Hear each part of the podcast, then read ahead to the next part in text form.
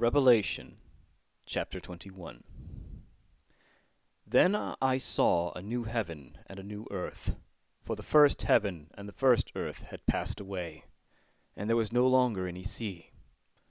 I saw the holy city, the new Jerusalem, coming down out of heaven from God, prepared as a bride beautifully dressed for her husband.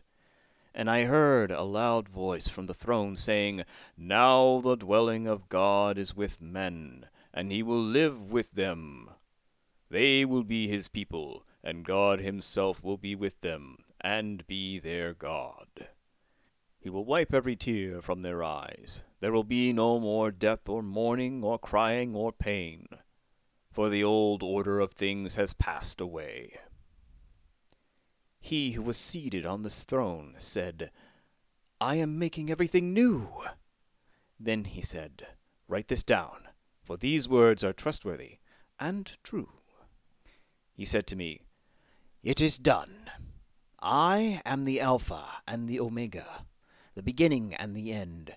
To him who is thirsty I will give to drink without cost from the spring of the water of life. He who overcomes will inherit all this, and I will be his God, and he will be my son.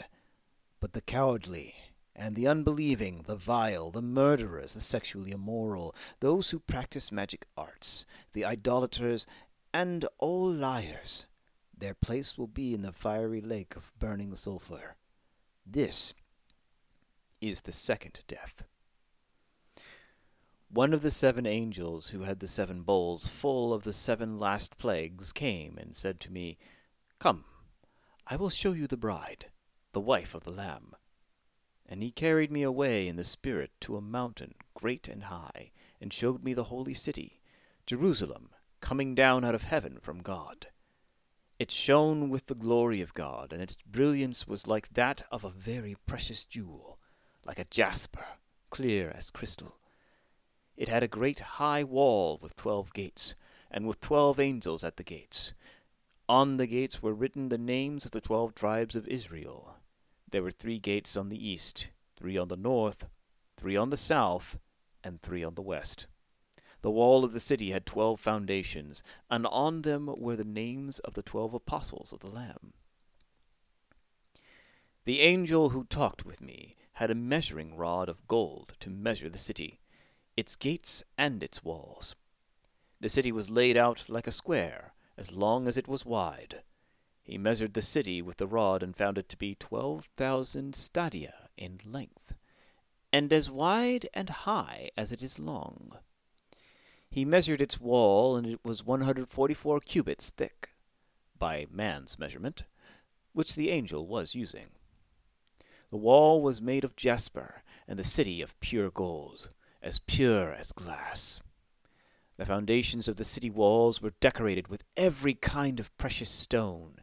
The first foundation was jasper, the second sapphire, the third chalcedony, the fourth emerald, the fifth sardonyx, the sixth carnelian, the seventh chrysolite, the eighth beryl, the ninth topaz, the tenth chrysoprase, the eleventh jacinth, and the twelfth amethyst.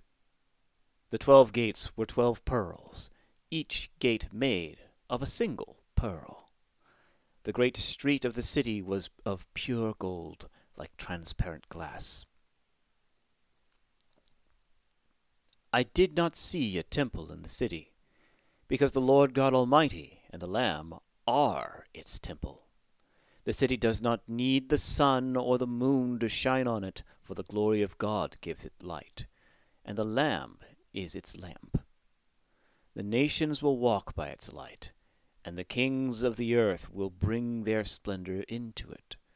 On no day will its gates ever be shut, for there will be no night there. The glory and honor of the nations will be brought into it. Nothing impure will ever enter it nor will anyone who does what is shameful or deceitful, but only those whose names are written in the Lamb's book of life. Thus ends chapter 21 of Revelations.